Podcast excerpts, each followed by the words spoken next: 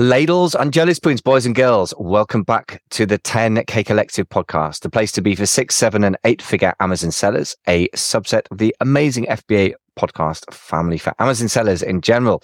Today, we're talking to Jeff Sauer, who is the founder and CEO and leader instructor of Data Driven You, which helps marketers get more comfortable with the data they need to make decisions. Data and decisions is the topic today. Jeff, welcome to the show.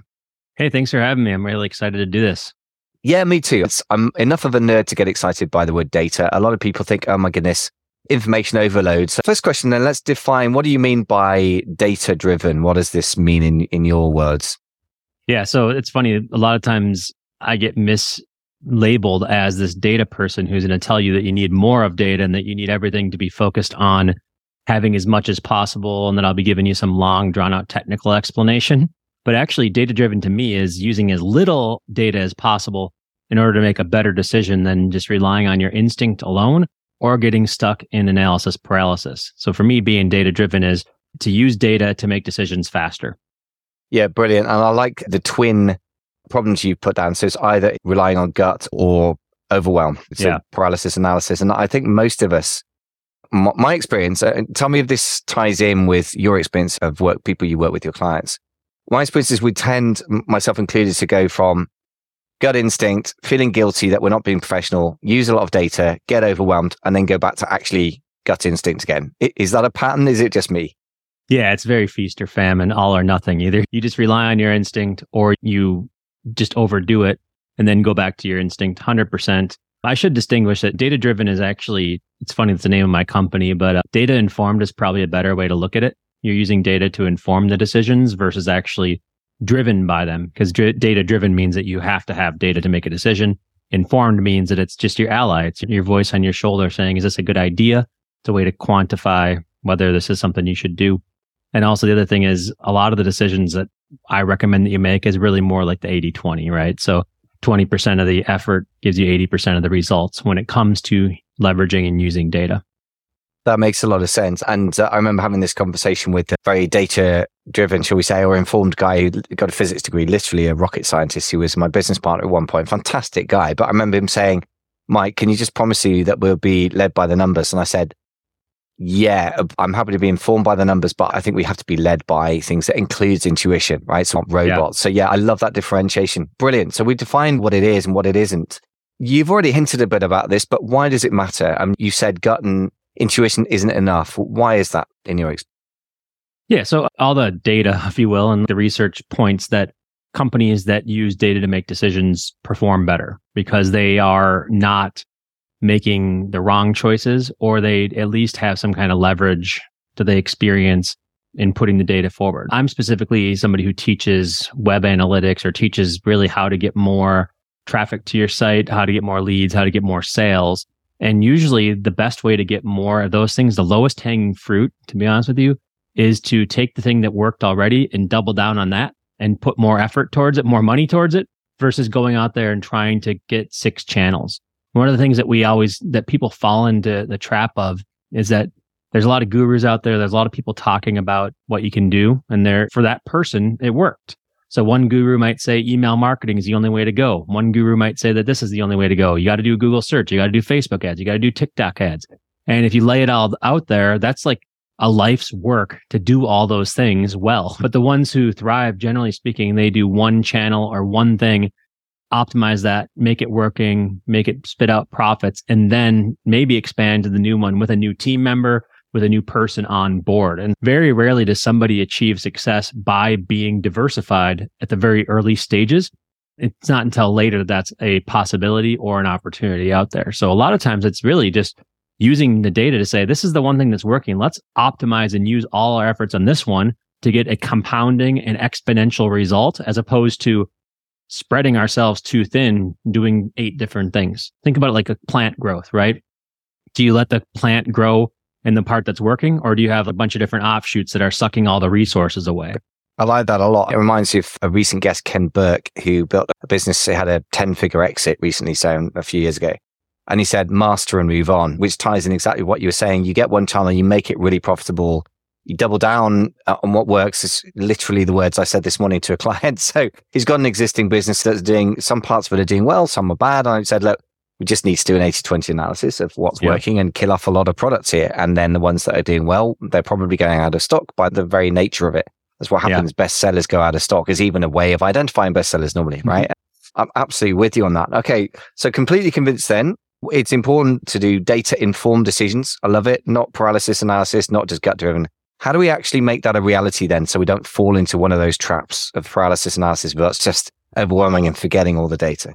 Yeah. Yeah. So I think the thing that's really interesting is you probably, no matter what you're doing, have enough data, whether you're FBA or whether you're you own your own web store and you have Google Analytics installed, whether you're advertising on an ad platform, they all give you a lot of data.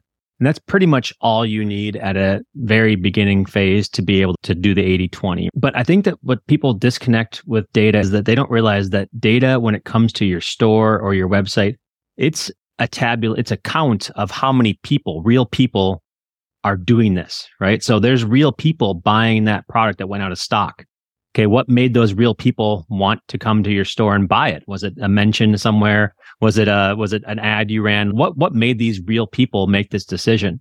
And a lot of what you do is you use data to quantify how many of those real people there are that are buying something.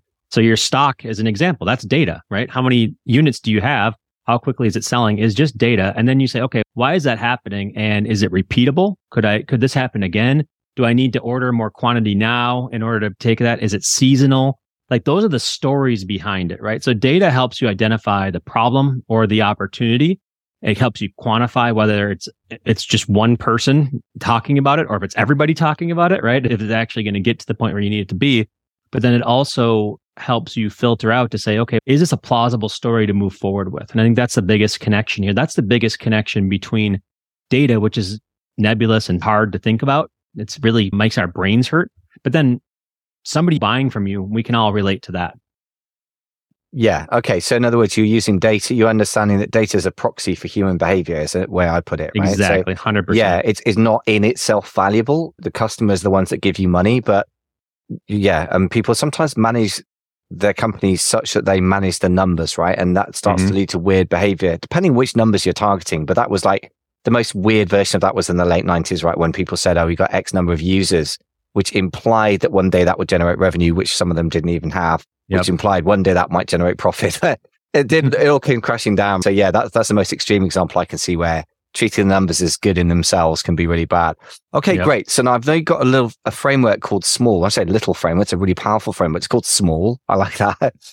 Presumably because it's geared to the small business owner that's going to become a medium and then large business. So talk us through this framework because that looks like a great way to handle this situation here. Yeah, so it's funny. I, I, I, so many people talk about big data, and if you have ever talked, if you're depending on the size of your company, you've probably been pitched on big data solutions. It's the future. It's everything, right? That was a buzzword like five, ten years ago for a solid decade. But that's most people either you're on board or you're not. But big data is not really the problem. I, I actually wanted to tell people that you can do fewer things better and you'll have better results. So why not name it small instead of big data? So it's an antonym to the big data movement. And it's basically saying only collect as much data as you want or need. And then also to put yourself into the area that you are. So if you're a small business, and this is, I experienced this firsthand. I've experienced every single level of the small data framework. So actually, let me just define the areas first. There's solo, which is one person with one goal, just trying to stay in business, trying to make some money micro, which is a small business with two or more people. And you have a few objectives. You want to get some awareness to your business and you want to get sales, of course.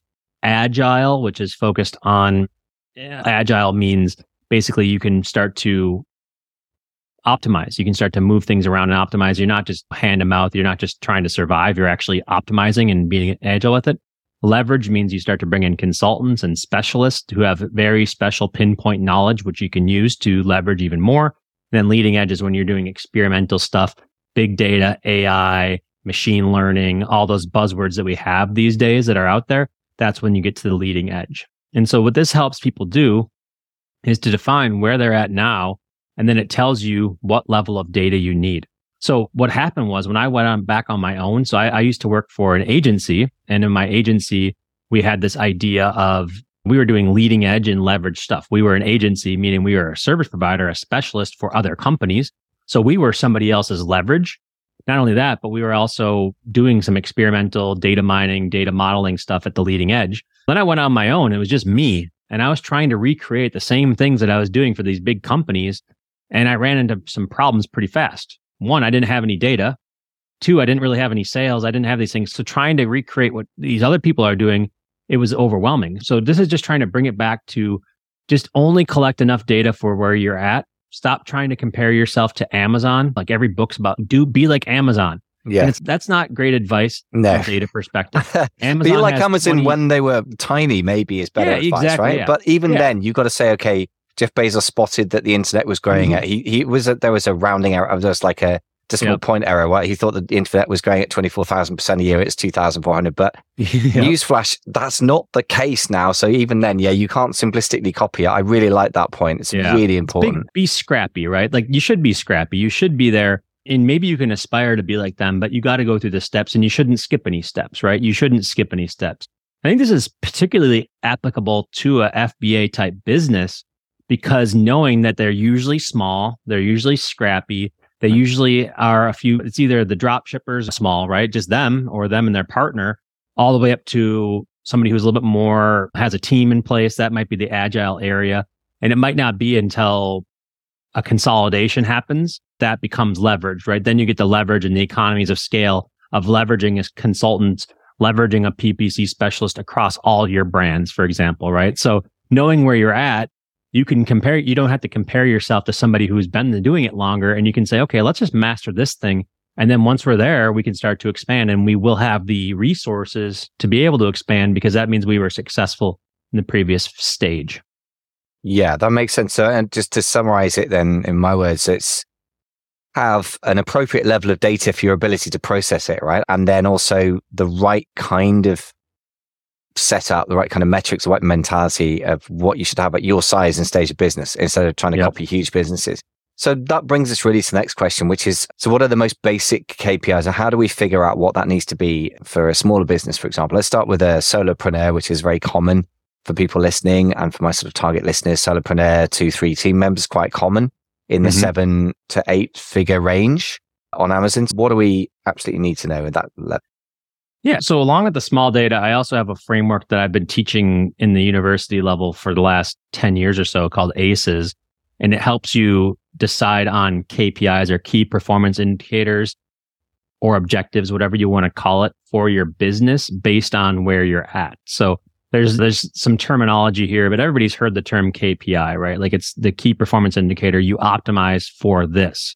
Now, a lot of times people want to have a million KPIs because again, they're comparing themselves to the big boys and girls and they don't realize that they really only need to do one thing well, right? So they might only need to do awareness. They might need to only focus on one area.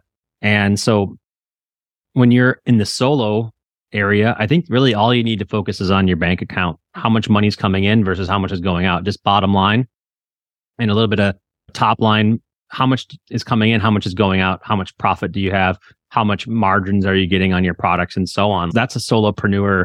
That's all you really need, right? You need to get to the point where you have enough in the bank after it's all said and done or after things are whatever you pay out to people. Once you settle the year, whatever it is, that you can then hire the next person next the M part, the micro part, the next part is you want to have a focus on awareness, which is marketing, getting a market for yourself, whether in FBA terms, that would be optimizing your listing, doing Amazon SEO. It could be running paid ads to get up there, to get in the category area, that type of stuff. So just letting people know that you exist so you can stand out from a crowd. Those are optimization steps. And whether if you're on a owned on a channel that's owned by a platform like FBA, you're going to optimize for the platform if you're owning your own store, you're going to optimize for Google for the search engines, for example. So the micro, just to be clear, is business with two or three members. And you've said that you've got revenue wise, what would you be looking at at that point roughly? Yeah, it can be in a few different areas, but I'd say in the around half a million to multi-million, less than 10 million, generally speaking. And actually in FBA, I think those numbers might be a little bit higher because the margins are lower, right? So you need can to have be, more yeah. revenue in order to afford a team. If you're going direct yeah. to consumer and have high margins, you can go at 200K. Right? But this is more, yeah, 500K to $10 million, I'd say is right around that level. Yeah, that ties in. I've seen people get to a couple of million dollars a, year revenue with just one person, and maybe they've outsourced quite a lot. So it depends how you define yep. team, doesn't it? But well, not least the manufacturing, which is not a small thing. Exactly. Um, and I guess we've outsourced a huge amount to Amazon, which if you've got your own store, you've got to take care of, not least again, fulfillment, which is you normally have to find a fulfillment partner, of course, but Yes. So that ties in and that reminds us all as well. I would just say that revenue is a pretty terrible KPI for Amazon focused sellers. Tell me a bit more about that. It's a bit of a bugbear of mine, but people always come into me and say, I want to grow my business. And I say, what do you mean by grow your business? And they say, I want to grow my revenue. To which my response is, that's just silly, isn't it? It's not actually growing the value of your business. What's your thought about this? Because the reality is that everyone does do that and does think of it that way. H- how do you deal with that whole thing of revenue target? Yeah, 100%. Revenue is one of the easiest things to game because you can unprofitably grow your revenue very easily by advertising, by by giving discounts, by whatever, right? If you're losing $10 on every sale you make, then revenue is not great. It's just a race to the bottom. It's really actually hurting you more than it's helping you. So I agree that revenue, well, revenue makes sense, but a lot of the milestone revenue is total BS. Like I'm a six figure business, I'm a seven figure business, I'm an eight figure business that usually really does help establish the problems you're going to be going through at that phase. But those are arbitrary numbers that don't always indicate that something's successful. So I think profits definitely or margins are better. So I know Amazon, you touched on this and you're, and it's perfectly spot on. Basically by doing FBA, you are outsourcing a lot of the functions that you would build if you went direct to consumer, right? You're outsourcing marketing to a certain extent. You're mar- outsourcing fulfillment if you're using their fulfillment capabilities you're outsourcing manufacturing to a manufacturing partner. And really, you're the, really the role is more coordinating and making sure all these things work, as opposed to if you were to go direct to consumer, you'd need to hire those functions or have contractors to do that, right? So there's a lot of outsourcing that happens there, which brings your margin down ultimately. If I sell an information product, the margin might be 75%, might be 90%, right? So meaning that I'm only spending 10% to 25% of the cost of sale of a thing in fulfilling it. And the rest of it goes to marketing costs and stuff like that. With Amazon, I'm not sure exactly what the margins are for a given business, but I would assume that you're maybe making 20% on a sale if that's a good number to be at, right? So when you only have 20% left over at the end of the day, then a million dollar business with 20% margin is actually the same as a $200,000 business or a, let's call it a $300,000 business with 75% margins. Yeah. They end up being the same thing. And so you're right. Not all businesses are created equal. And what you really are striving to do is to make it, is to make your margins better in the category class that you're in. Yeah, that's a very good point. Again, what you're benchmarking against is really critical. So I know I would say 20%, by the way, is pretty good for an Amazon focused business. So in the sort of feeding frenzy when the private equity companies were coming in and calling themselves aggregators and buying every Amazon business with a pulse. Well, that's not quite fair, but they were buying reasonably for its category quality Amazon businesses. So what does that Amazon business mean? Even the name implies you, you're not buying a complete entity with complete control. Of course. yeah. 20% EBITDA or SDE, seller discretionary earnings, whichever way pre-tax profit was their target number course, everything's fallen off a cliff since the pandemic is no longer with us and consumer spending's in a downwards trend. I would say 10% is a more typical number. I'm hearing from a lot of the mastermind members yeah. in this sort of seven to eight figure revenue range. So you're right. Really, I would say a great top line. I don't know what your thoughts about this eh, is. It Greg Crabtree? He's got a great book about this. Says if your gross margin is below a certain percentage, and I think Amazon sellers fall into this, then your gross margin is really your gross profit is really yeah. the top line you should be using. Would you agree with that? Is that a good KPI to target?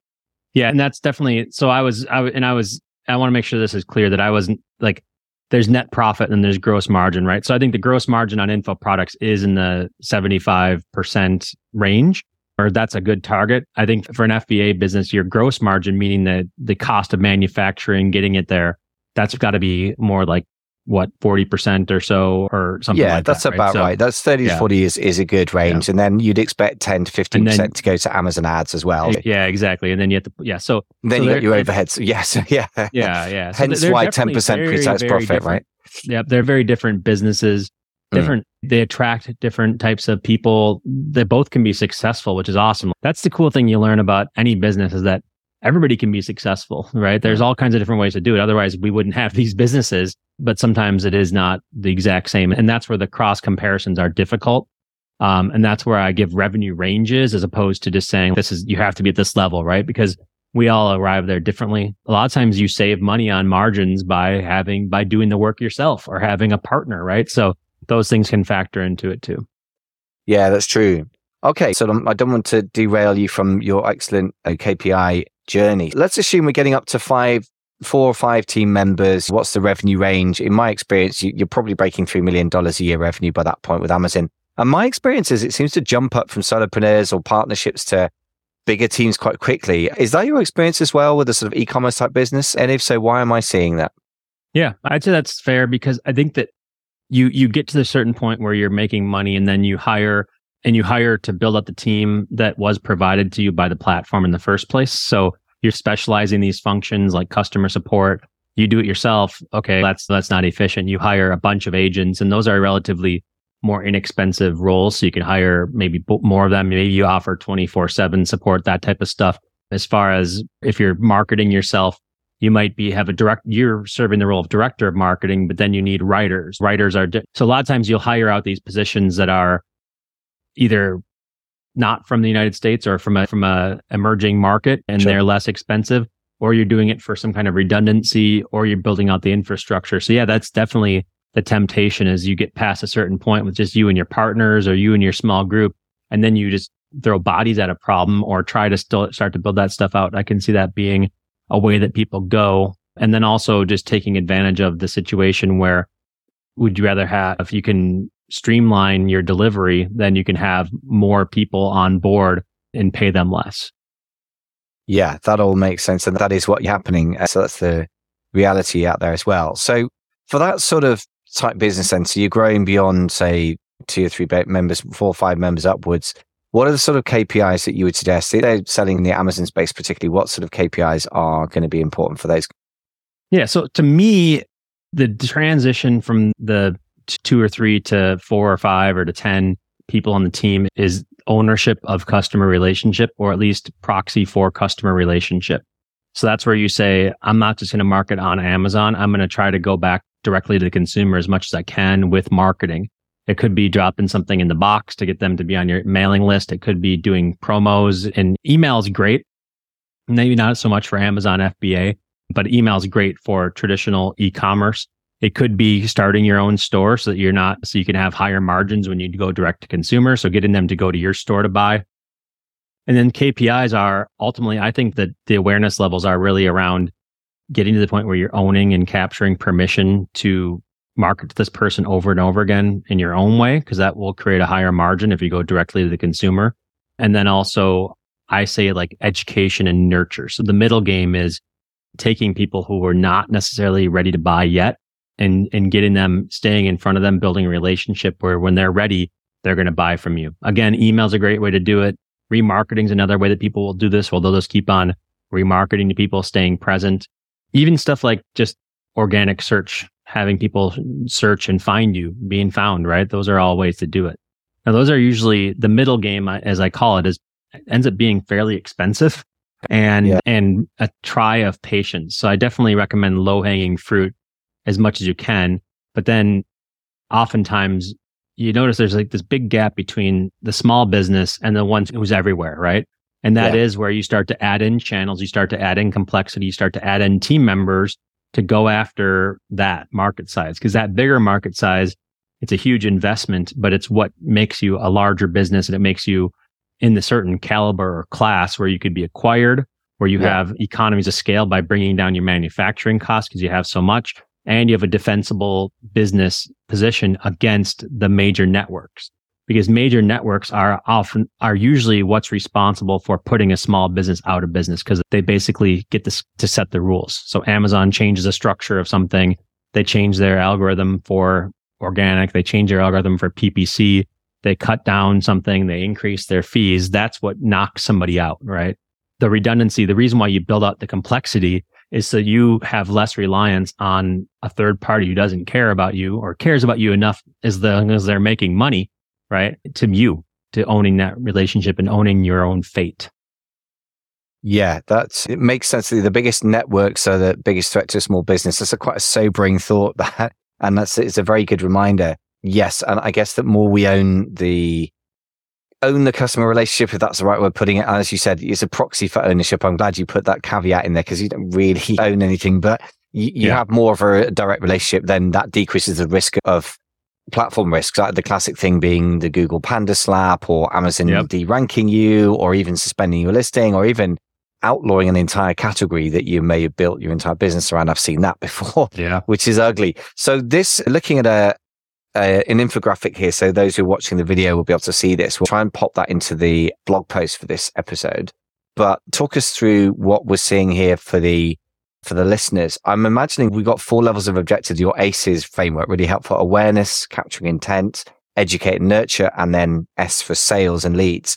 I know my guys that, that are doing seven or even eight figures are pretty sales focused. It sounds like we have to start there because the other stuff gets increasingly expensive. Is that a fair summary?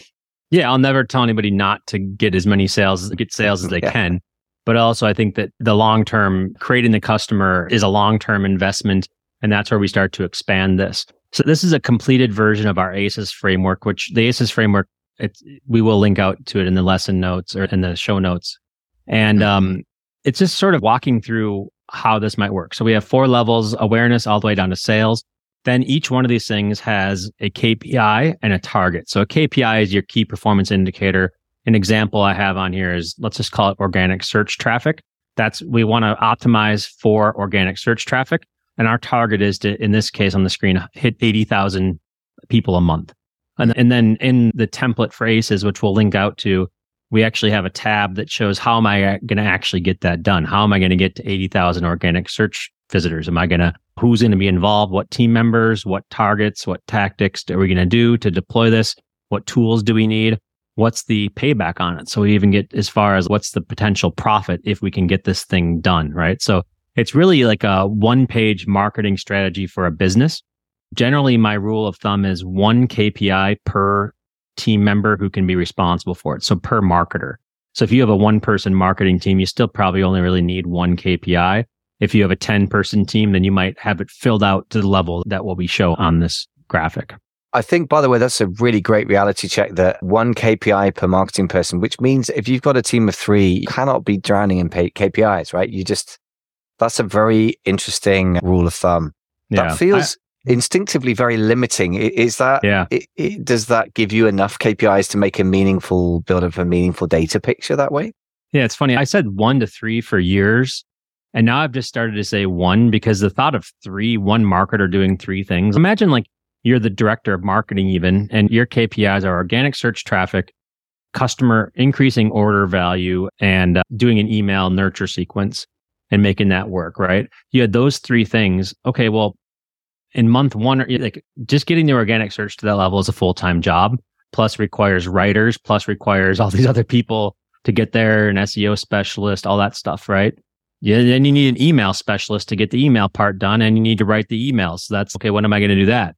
Then you want to do stuff around order value, conversion rate optimization. that takes time too. So maybe yeah. it's just maybe it's instead of one KPI at a time, it's one project at a time or one, one objective project. that you're trying to optimize for at a time. And then you can do three of them in a year, for example. That makes sense. And you just really articulated very well why I feel stressed all the time because I am always overly, all entrepreneurs I've ever met, a bit over ambitious, assume that I can produce three people's worth of work. And sometimes on my best I can, but to keep that up, yeah, I also have the ambitions to do things like really driving organic search and yep. increasing organic traffic all the time and then doing email marketing. And of course, as you rightly point out, each one of those is a full time job. And yep. so I guess we need to give ourselves a break. And yeah, as you said, the, the solution to that, if you haven't got a big team, is to even a team of like five is really pretty small when you look at the number of tasks we've got that we have to just do it project by project. So would you say that it's valid to sort of, to, if you have one person who's, for example, dri- driving, let's work our way up the funnel from the end of the funnel when we get paid. I'm always a fan of that. Say, let's say sales and leads. So you're trying to drive average customer order value and you're also trying to get them to buy more than one purchase, right? To get to, to buy more stuff in one go. So those are really great concrete outcomes. Is it reasonable to make one person responsible for both of those, but alternate the focus every six months? Or how would you deal with that in reality? Yeah, if you give them the resources to get it done, which is not really in the one pager, it's really hard to get down to the resource definition. But in the full template, we have that. It is, I have a director of marketing and he's responsible for quite a few KPIs, but a lot of this stuff, I give him resources to get it done. But then we also look at it in terms of sprints. Like we have a sprint where we need to optimize a, a funnel that's something that can get done at a certain point in time and or just to create the funnel, right? Then there's the optimizing of it. There's promotions, there's Black Friday, there's organic search. Basically, if you have somebody overseeing it, they can oversee multiple KPIs, but you need to give them the resource to have the team to get it done. You can't expect them to do the work too. So I think that's def- definitely how an organization is structured. Is the director of marketing are they doing the work or are they directing? or is, do you even have that role? A lot of times it's a marketing manager who is responsible for vision and doing everything. And they yeah. always are overwhelmed. They never, oh, yeah, ever, yeah. they never make macro progress in the way they would have if they just got to do one thing. And I think you just articulated a lot about why a lot of us, me included for sure, but also the mastermind members who are not stupid people and are very successful by many measures relative to the vast majority of people selling on Amazon and some of them sold businesses for seven figures. So they're on a great track, but pretty much everyone's overwhelmed most of the time. And I think you've articulated that there's such a difference between overseeing and getting other team members to do the work, which really brings me back to your rule, Jeff, which is like one KPI per person, really, isn't it? You're right. You can't argue with that. Look, this is, uh, we could talk about this all day. I'm aware we, we've got some other exciting things to talk about. We're going to talk about agencies next. And that's, I know so many people who've transitioned from being quite big sellers to running agencies that we're actually going to actually help them. So, but this is very thought provoking stuff. It sounds very real to me based on reality that mm-hmm. I've seen and experienced. So tell us a bit about your services o- over at Data Driven You. What do you do for people? Yeah. So I'm a, I was an agency owner for a long time, like over a decade. We were acquired last year. So that was really cool. And, but even during the time that I was owning the agency, I transitioned to being a full time educator. And that's what I'm, that's where my heart is to teach people how to be more comfortable with all this stuff and realign your thinking overwhelmed and that you are leveraged, that you are leveraging this as a strength as opposed to being a perceived weakness. I don't think this has to be a weakness for anybody. And so we do that over at datadrivenyou.com. I took what I did in the classroom and at the university level teaching, and now we do it online. So we do we have some pre-recorded courses. We have some just do-it-yourself documents, SOPs and stuff you can use to do your own marketing. But then we also have our flagship live training programs where you can learn and interact with other people in the same boat as you on how to be more comfortable with the data. Specifically, we teach around the Google suite of tools for analytics and advertising and some Facebook ads stuff as well. So that's really what we do is we get people to be really strong in the platforms that that fuel data driven marketing.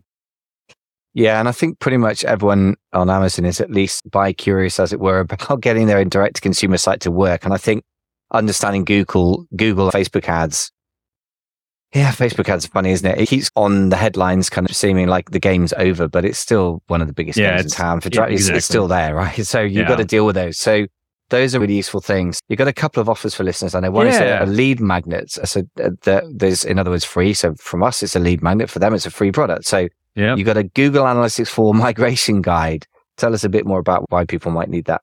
Yeah. So if you are going direct to consumer or you have a site on Shopify or any other platform, if you have Google Analytics, the old school way of doing it, the one that was current like a couple years ago, it's going away in July of 2023 and you'll no longer have data. So everybody needs to migrate over to Google Analytics 4.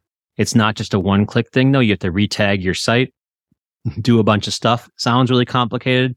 It can be complicated, but we have this free guide, which is a 62 page PDF you can use. It's a checklist. And you can just check I did this and that'll help you migrate. And so that's the free offer to you. And then if you want a little bit more help along with that, we have our Google Analytics 4 toolbox, which is a, it's, it's all the SOPs. So it's hundreds and hundreds of pages of checklists to do everything on this new platform. So you can learn it inside out. You can even hand it over to a VA or to a support team member, somebody who's yeah. just getting started and have them say, Hey, check these boxes. And if you don't know about it, let me know. Yeah. If you don't really don't know about it and you want to learn, then you can do the courses that at data driven as well. Great. I was going to say, when you say hundreds of pages of checklists, I'm like, that's a thing to outsource Exactly. straight Yeah. there. Obviously, you'd have to get somebody to check your work. And so you'd need to outsource to somebody reasonably knowledgeable. Yeah, we designed it to be something that you- you would hand over for sure. uh, uh, just to, to the point of overwhelm. I'm like, wow, that sounds scary. But on the other hand, it's something we've got to deal with. So if you've got a, a, a website of any description, which most people have by the time they're into the seven figures. So that's over at, so if you've got the migration guide at ddu.ai forward slash migrate, that's ddu.ai forward slash migrate. And then the toolbox, which is the hundreds of checklists, ddu.ai forward slash GA4 toolbox. I might do a redirect for that. Let's go to amazingfba.com forward slash data driven. Maybe that's a bit better. Or in fact, let's call it GA4. Let's call it that because that's the Google Analytics 4. So amazingfba.com forward slash GA4. So you can get your hands on that. So look, Jeff, fantastic stuff. I know we're going to have another episode soon talking about helping Amazon agencies. Is there any final words you got? Things I should have asked you about, about data maturity for Amazon focused sellers themselves, people are actually selling physical products? Yeah, I think the biggest thing to say is no matter where you're at and where you're thinking, um, you can do less and get more, be more effective by measuring twice and cutting once and planning it out. These frameworks give you an idea of how to do that and put some stuff in there. So there's nothing wrong with just saying, here's what's important to me. You can always debate it.